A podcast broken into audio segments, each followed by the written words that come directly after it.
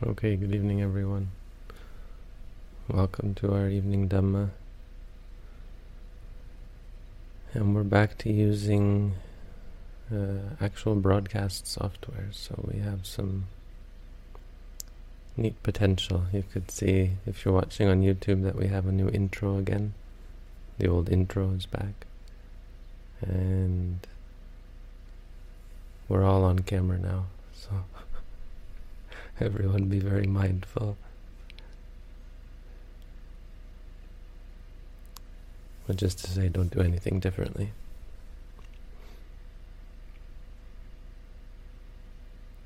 And let me know if you don't want to be on camera.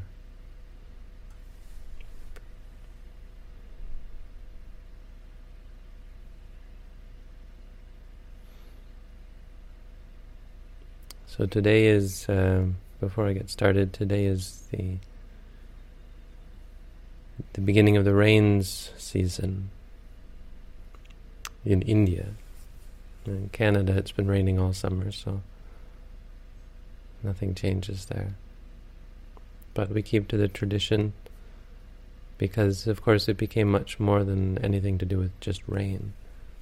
The what we call the rains has become the three months uh, retreat or activity that, that where the monks stay put in one location and focus on self-cultivation and and sharing the Dhamma as well because people know where to find them. They stay put. Not a lot's going to change around here, of course, except I may not go places as often as I otherwise would.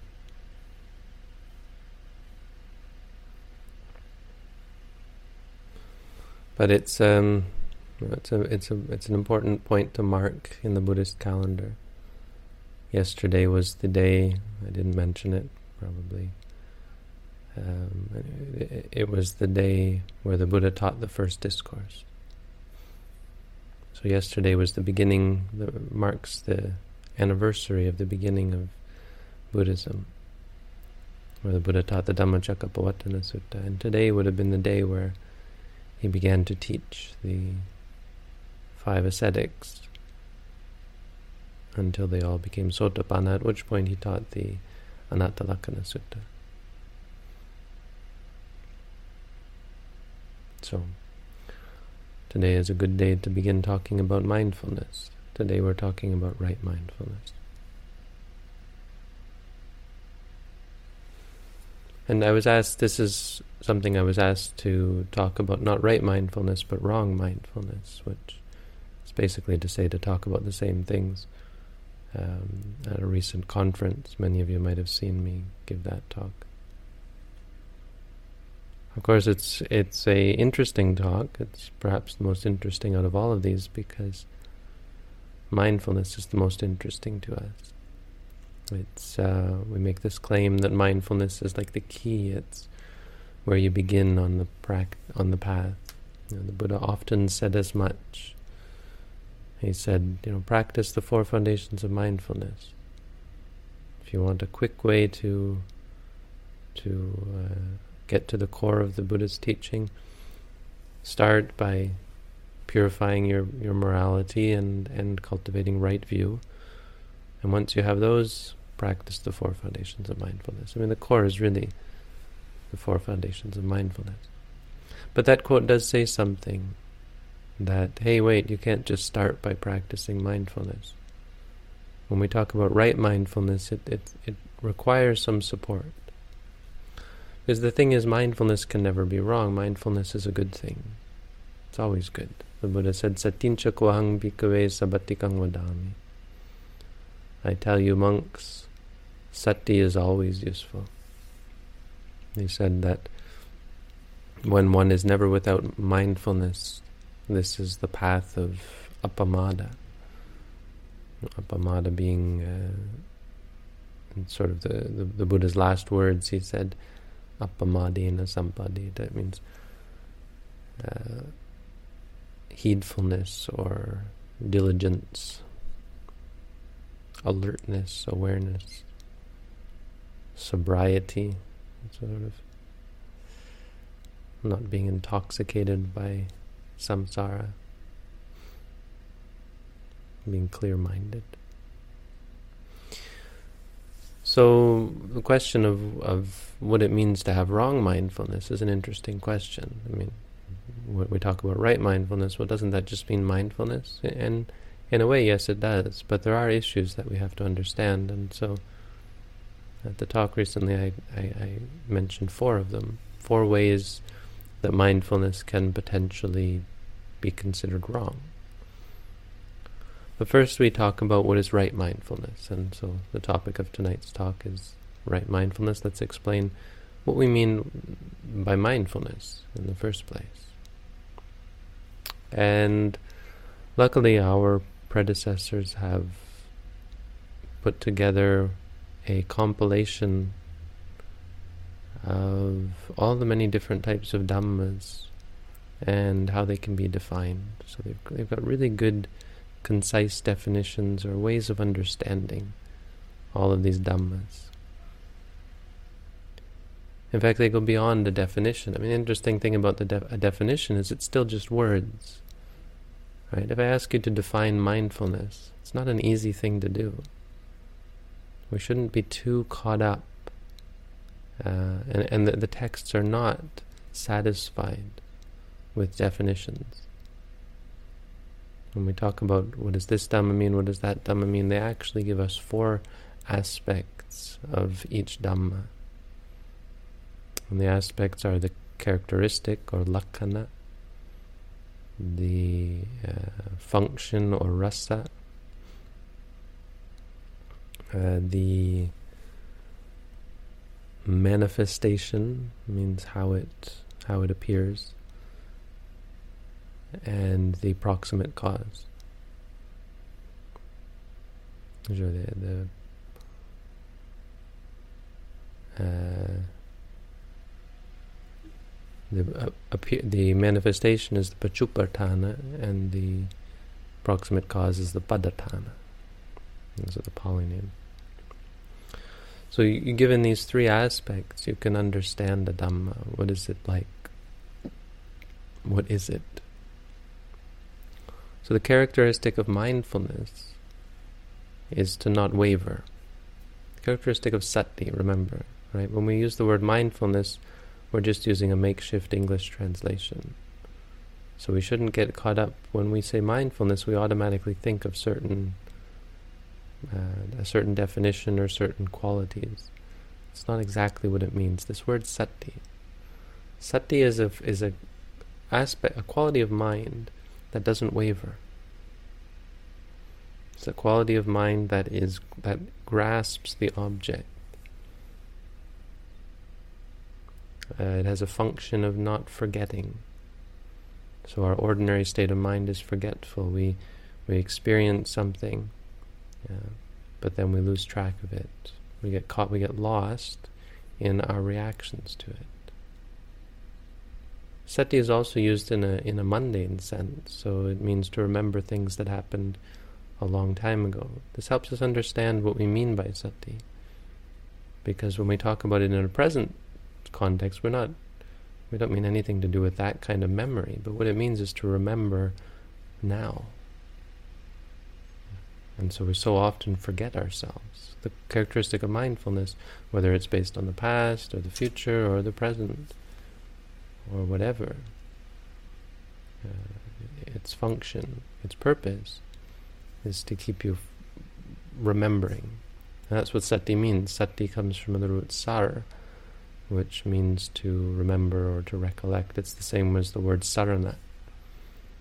You know, when we talk about the refuge, we translate sarana as refuge, but it can also mean recollection. So when we take the Buddha as our recollection, we don't do anything without thinking about the Buddha, that means we take the Buddha as our sarana. Would the Buddha approve of this? Was this in line with the Dhamma? Is this something the Sangha would do? This is how we take refuge or sarana, buddhang saranang gacchami. So that's what sati actually means. It means to not forget, to remember these things. So when we talk about our practice, it means to remember the present moment, it means to remember what's actually happening now. This is why we remind ourselves, right? When you say to yourself, pain, pain, you're, you're cultivating this ability to not forget, hey, wait, it's just pain. No, no, it's not bad, it's not me, it's not a problem. Don't forget. If you forget, then you get caught up in what you think of it. You like it, you don't like it, and so on. The manifestation is guarding. So th this is the point, is when you remember the experience, you don't allow for the judgments to, to enter into the mind. and allowing judgments is considered forgetting. You've you've lost reality. As soon as you say this is good, this is bad, this is me, this is mine, anything, you no longer have anything to do with reality. You're you're lost in in imagination. It's not real. Liking something, right? This is good, this is bad. The liking is real.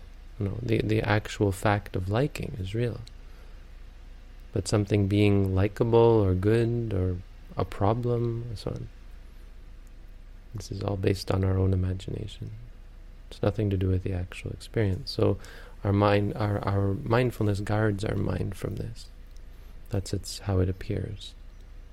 When you're practicing, then you're guarded. Your mind is guarded.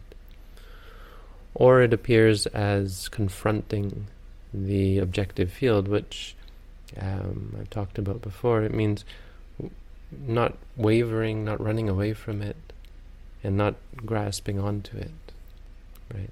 Our ability to confront our meditation and our, our, our progress is dependent on, upon our ability to confront our experiences objectively, without reacting to them, without liking or disliking, and, and so on, right? And and that how do we how do we not react? We we not we don't react by by confronting by learning to stand our ground with experiences. Bad experiences, don't let them upset you. Good experiences, also stand, stay with them without judging, without clinging, without craving for them. This is how mindfulness manifests itself. It appears in this way, appears to be confronting the object. The proximate cause of mindfulness is something called tira sanya, and this I would argue is very much a description of, of using a mantra to to to focus the, your attention and to, to cultivate mindfulness. So the cause, sanya is when you have a perception of something. You perceive, you know, you're seeing and there's a perception that I'm seeing something. There's hearing and a perception. Oh, now I'm hearing something. Now, when you hear a cat, for example, or when you think of a cat, there's a perception, oh, that's a cat. This is sanya. Sanya is all these kinds of perceptions. Tira is, is, is when you is tira means strong. So tira is is when there is the perception and then there's the act, activity, and this is important because mindfulness isn't something that just comes to you. It's something you work at, as our meditators are aware. Something that's hard work. But when you work at it, it it fixes that perception. So seeing is just seeing. So when you say to yourself, seeing, seeing, you're you're affirming that perception. And this isn't a modern thing. This is something that they did in ancient times. This is how they did meditation, by reminding themselves. If you understand, if you read this and, and, and go through this, it's quite easy to understand why we meditate the way we do and how authentic is this sort of practice. This is very much what the texts were describing. It's not anything that's radical or, or new in any way. Or its proximate causes the practice of the four foundations of mindfulness, and that's just a way of saying, you know, practically speaking, how do you cultivate mindfulness? Practice the four foundations of mindfulness.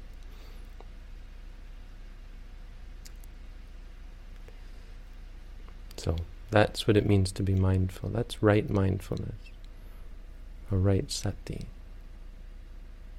So the question of how it can be possibly wrong, I mean, this is the core of our practice. When you're practicing in this way, you should progress, right?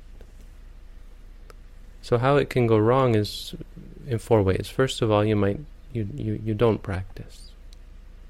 So maybe you never come to practice meditation, or maybe you come to the meditation center and don't actually practice. You know, when that happens, well, you're not likely to succeed. You're not going to get far in the practice. So the first type of wrong mindfulness just means unmindfulness, and this is clear. As with all of the eight path factors, you know, if, if you don't have right mindfulness, it's wrong. You you're not on the path. You need all of these. You need to actually have the factor. So clearly, that's wrong. Uh, the second one is is misdirected mindfulness, and I want to be clear. I've talked about this and get questions about it. I want to be clear when I talk about wrong in this sense, we simply mean um, wrong in the sense of not leading to the goal that we're looking for. Misdirected mindfulness isn't wrong. I mean, it isn't unwholesome. It's just not going to lead you to nibbana, is the point. There are ways of being mindful that don't lead directly to nibbana. You practice them exclusively, and they themselves are not enough to lead you to enlightenment. So the first is mindfulness of the past. Hmm. If you're mindful of, of things that happened a long time ago, that's considered mindfulness. You have this ability to remember things or recollect things. Your mind is fixed on things that happened in the past. And the same with the future. Maybe you're mindful of something that you have to do, something, remembering the things that you have to do tomorrow, or, or even making life plans, this kind of thing. None of that's going to lead you to enlightenment, and this should be clear. We're, we're all quite clear that for mindfulness to work, it has to be about what's happening now, because mindfulness is designed to help you understand reality. It's designed to help you understand the nature of experience, and the only experiences we're having are here and now. Mindfulness of the past and the future have nothing to do with actual experience. They're, they're memories that we have, or conceptions. And the third is concepts. Putting aside the past and the future, if we focus our mind on concepts like beings, it's possible to be mindful of of um, mindful of, of, of, beings like thinking of people, like with with mind uh, with loving kindness meditation. Well, there's a mindfulness there, or maybe you're mindful of uh, a, a color or a light or something, and you say blue, blue, blue, or white, white, white. These are types of meditation, and they involve mindfulness. They involve sati, because your mind is not wavering, right? Your mind is clearly aware, but aware of a concept. Aware of the idea of white or the idea of earth or a candle flame. If you focus on that, there's mindfulness there. But because the idea of a candle flame is because you stop using the actual reality and you end up just seeing it in your mind a flame and your mind is fixed and focused on the flame.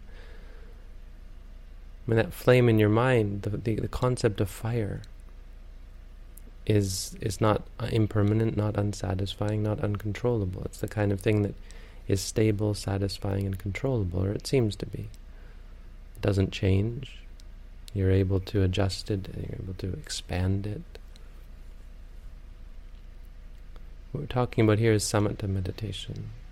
When you focus on a concept, you enter into this realm that is peaceful, fixed, calm, and quite amenable to your will, and, and it leads to all sorts of exceptional states of mind that are, are wholesome and positive, but that won't lead you to enlightenment.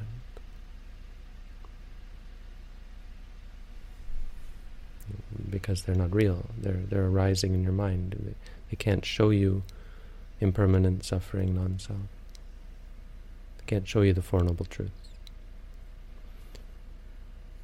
The third way mindfulness can be wrong is uh, when it's lapsed. And lapsed mindfulness really sounds a lot like unmindfulness because it is, in a sense, unmindfulness, but it's special in the sense that it comes about because one is practicing correctly. So, because one practices mindfulness, positive states and negative states will, will come up from the mind. Um, take, for example, a negative state.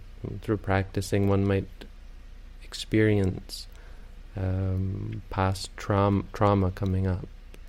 That's a good thing. I mean, it's good that it comes up, but it can distract you because it's a powerful state. Um, maybe past emotions that you've kept repressed. Maybe you get really angry because of the practice, or afraid, or anxious, or depressed. Or all these bad habits that we keep inside come up. And they can be quite overwhelming. Uh, so it's easy to become unmindful when they arise. The same with good states. Many good states will arise. A meditator will feel peaceful, calm, happy. Uh, meditators, some meditators will see things, lights, colors, pictures. There's nothing wrong with any of these things. They're in fact considered to be good things, but very easily one becomes unmindful when they arise, getting caught up in them. Maybe one jnana is when one begins to understand things about oneself or even gain exceptional knowledges of past lives or reading people's minds or seeing things far away. Very easy to get distracted by that sort of thing. Some people have out of body experiences and then they're just totally gone. And no mindfulness after that because they get caught up in the state. So many different good states and bad states. And none of these states are a problem. You know, it's not bad that they come up. Seeing lights or colors or pictures isn't isn't a problem. The problem is they're they're enticing. They lead us to think, hey, maybe this is the path. They lead us to get distracted. And the same goes with negative states. Uh, we fix and focus on them rather than being mindful. The fourth way that mindfulness can be wrong is probably the way the Buddha meant when he talked about something called miccha sati, which means wrong mindfulness.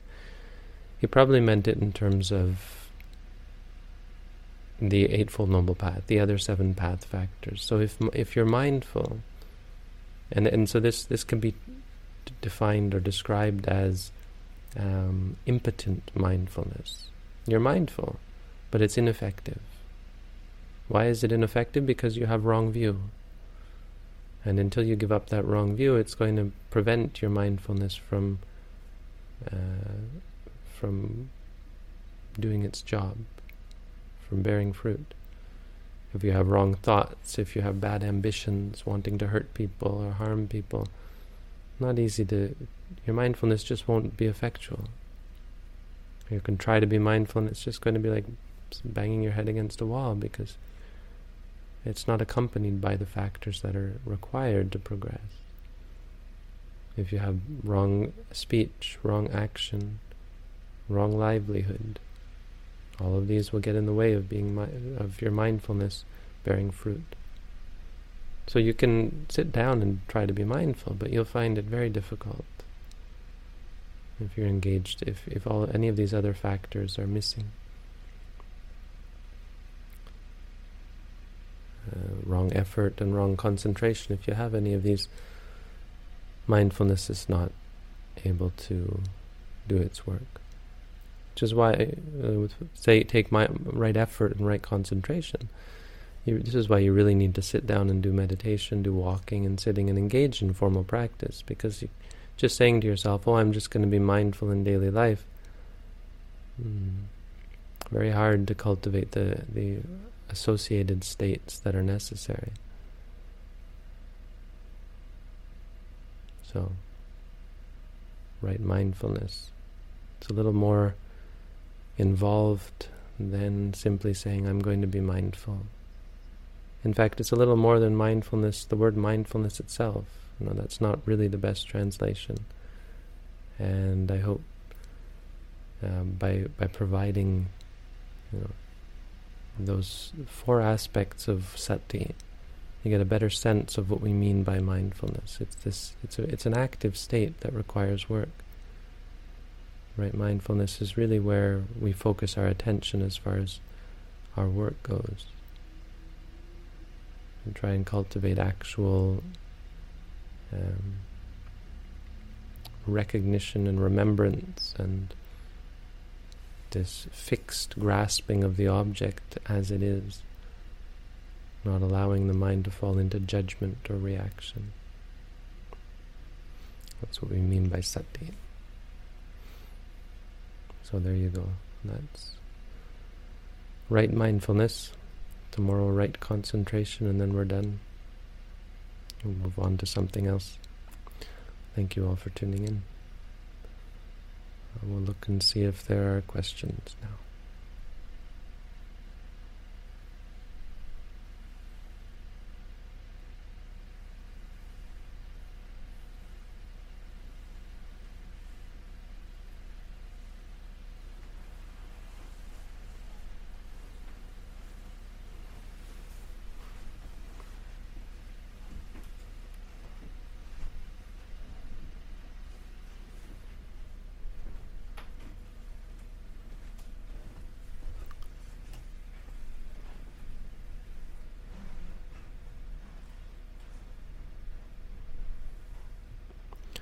Does a fully enlightened being ever find meditation difficult? It depends what you mean by meditation. Um, if you mean doing walking and sitting, then of course, yes, that can be difficult for someone who's sick, but uh, an enlightened being will not find it difficult to be mindful. Um, I think it's, it's just, it depends exactly what you mean by meditation.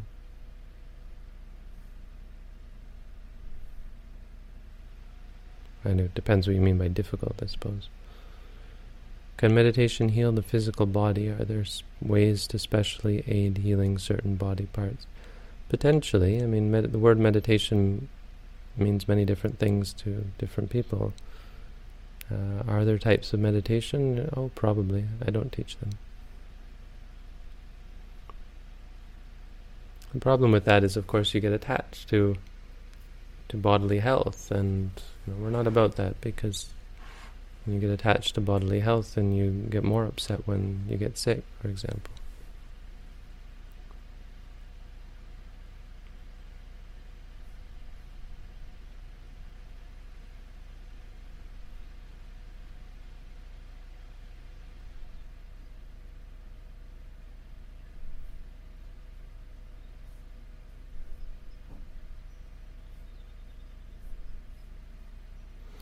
How important is noting while meditating versus just trying to empty the mind? Well, trying to empty the mind is something quite different. We're not trying to empty the mind. Trying to empty the mind is like trying to empty the ocean of water. It doesn't really happen.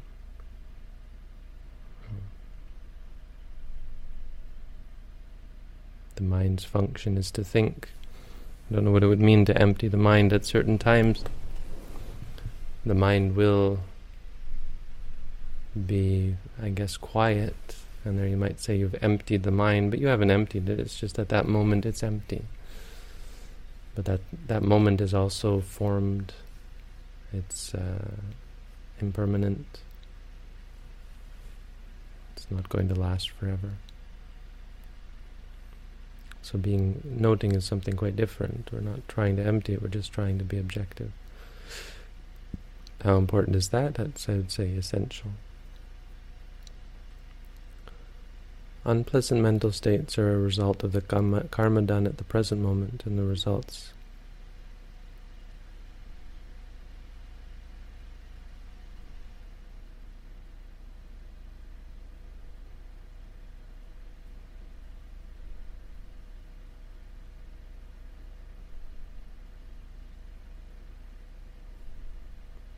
Unpleasant mental states are a result of the karma done at the present moment. I don't know. That's a too complicated a question. I'm not really. I mean, it sounds like you're kind of on the right track, but I'm not sure what the point of the question is.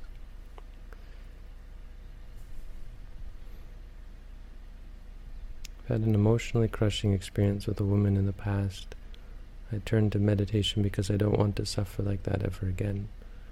As I meditate, I try on purpose to remember certain moments with her.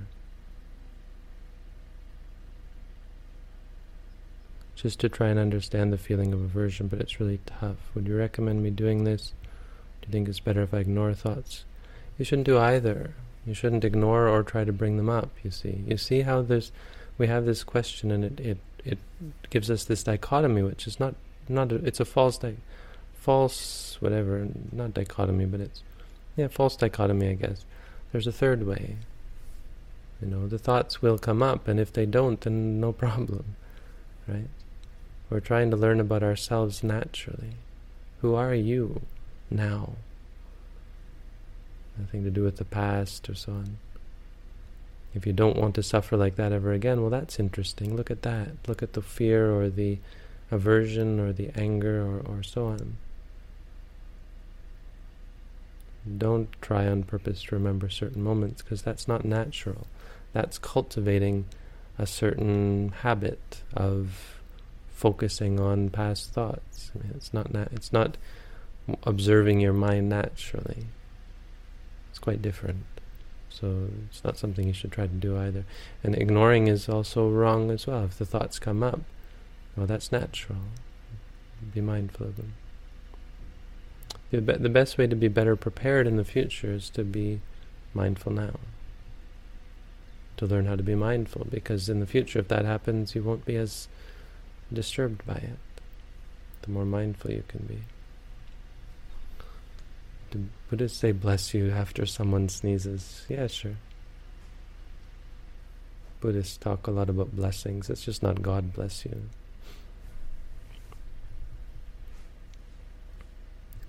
Do arahants have liking or disliking? No, arahants do not have liking or disliking.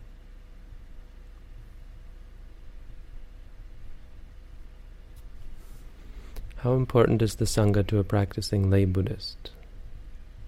told me that Jnanavira Thera, he committed suicide. I didn't know that.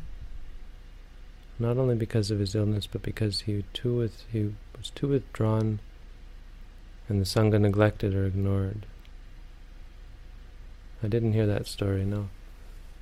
Um, it's, two different questions. You're asking about Jnanavira and you're asking about the Sangha to a practicing lay Buddhist. He was obviously a monk and he had I mean, he was quite controversial. I still don't quite get the controversy because I haven't studied his teachings, but I understood he was he was he fell into the camp of believing that um, dependent origination only talked about this one life, which goes against the commentaries. So that's fairly controversial. Dependent origination is such a an, a sort of an esoteric controversy, but in Buddhist circles they do debate this hotly. There were some famous monks who were very much against the commentary's interpretation, which is, anyway, I've talked about that before. Um, but uh, how important the Sangha is? Well, it's important you understand what is meant by the Sangha. Uh, I'd refine that and say it's important to have a teacher. You know, you can go without a teacher, but it's one thing that's really, really useful and beneficial and you know, if you talk about what do you need to get through a forest, to go through the wilderness, well, there are certain things that you need. Um, the best thing to bring through the for- through the wilderness is a guide, someone who can guide you through it. A map is useful, but doesn't replace someone who's been through the forest many times and knows the ways and the dangers and so on, right? So uh, that's what, when we talk about the sangha. That's really the most important. And I'm not talking, you know, as a teacher, it sounds like that, that might be some sort of, hey, you know, come learn with me, you know, it's neat, it's important you be with me or something, but that's what the texts say. They're not so, um, not so pro community. They're they're they're all about you know find someone who can guide you, a good friend. When, talk, when they talk about a teacher, they didn't really use the word teacher all that much. Uh, they use the word good friend, someone who gives you the meditation practice. Um, so, but as far as having a community, it's it's hit and miss. You know, I mean, there's there's good aspects. Of course, it's useful to live in a monastic or a meditative community. That's why people ordain as monks. Is it beneficial? Yeah, generally speaking, but it can be a hindrance. I mean, there are issues surrounding getting involved with other people as well. You know, if if the other people are having struggling in their meditation, they might just drag you down. The best sort of meditative community is where the people don't even interact. They have a teacher who leads them. You know, ideally, they would have the Buddha to lead them, and then they all just support each other by being a good example for each other. I mean, a sangha is great when everyone's doing the same thing and, and practicing in harmony. Um, and it's not so much the interaction as it is the the uh, examples that we set and the the harmony that, that that has a power to it. You see everyone else meditating, well, you you want to meditate.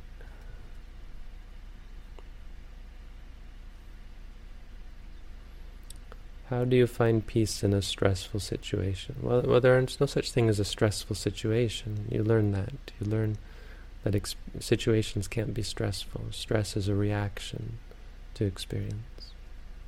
That's what mindfulness means. So, if you haven't read my booklet on how to meditate, that might be a good place to start.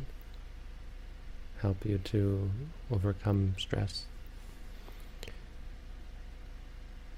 I'm 17. Do you think I'm at an age where I could potentially dedicate my life to living the Buddhist way of life? Well, I don't know. It doesn't have to be all or, or nothing, right? At uh, I know when I was 17, I would think like that. Yeah, I've got to jump into it, but you don't really. Try, try practicing Buddhism. Read my booklet or bo- or any book on meditation, and begin to practice but don't jump into it like thinking you have to become a monk or a nun. Uh, try it. And you'll find that it's much more gradual, that eventually you get more interested and, and over time you devote yourself more. So, I mean, it's not being, I'm not trying to say, I'm not trying to dissuade you it's because you're 17. I'm just, um, I, if you put left off that aspect of your question, I would answer the same way. Know, if you're if you're new to Buddhism, don't worry about dedicating your life to it. On the other hand, I suppose you might be asking, you might be saying, "Hey, I'm a Buddhist who's gotten really into it, but now I'm wondering, am I too young to go the next step?" Maybe that's what you're asking. Um, and the answer is certainly no. Yes, there are issues. Someone who's 17 may potentially, or many 17-year-olds are too immature to dedicate themselves properly, but certainly not the case with all. We have cases of seven-year-olds who the Buddha put the limit at seven years old. If you're younger than seven, no, not not really, not really likely you're going to be able to dedicate your life. So seventeen is fine. It, it depends on the individual. I mean, there are seventy-year-olds who wouldn't be very good at dedicating their lives to Buddhism. What do you think of suicide? Does it result in bad karma? I think so. I mean, I, th- I, I, result in bad karma. You have to rephrase that. It is bad karma. We would say the intention to kill yourself is probably pretty bad. Um, I mean, I don't know. I'm not a Buddha to say, but again, it's not the action is not the problem, it's their state of mind. Why are you killing yourself? Probably there's some negative states involved with the desire to kill. Why would you kill yourself if you had no negative states in your mind?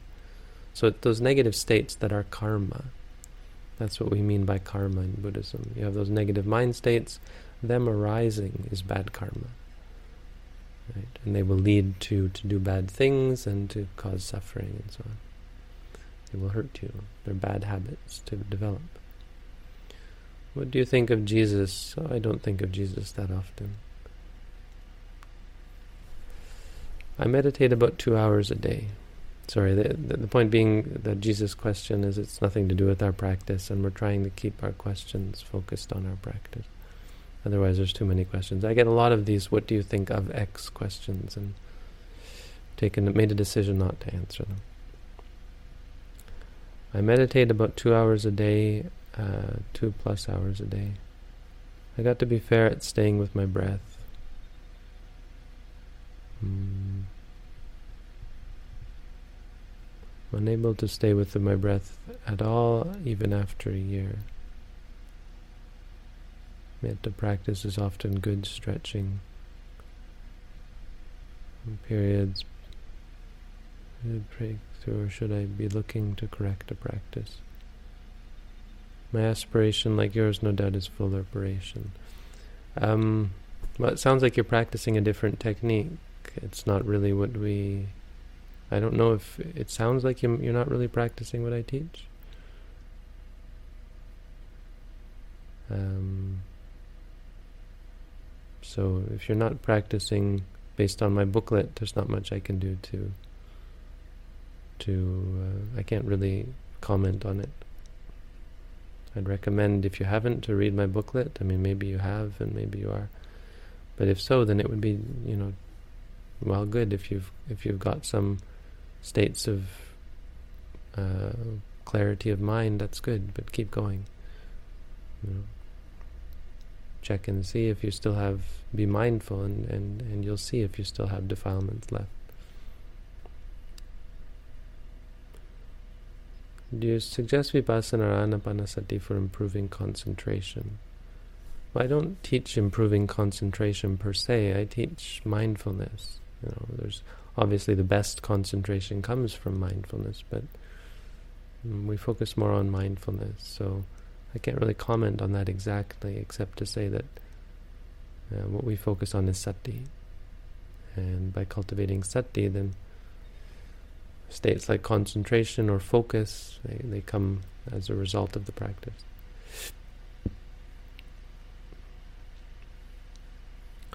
Is someone enlightened constantly noting? Does correct mindfulness mean constantly noting the present moment? No, the noting is the cause of mindfulness. It's a, it's a technique to cultivate mindfulness. An enlightened person is is always mindful, so the corollary would be no, they don't need to note. They're, they're just mindful. So the, the, the, noting is our practice. It's this thira sañña where you strengthen your perception, and that's what cultivates mindfulness. Where do I find the meditation booklet? Well, there's a link right above where you ask these questions. Right above the list of questions, we say, make sure you've read the booklet, How to Meditate. Now, hopefully that link still works. Yes, it does. So there you go.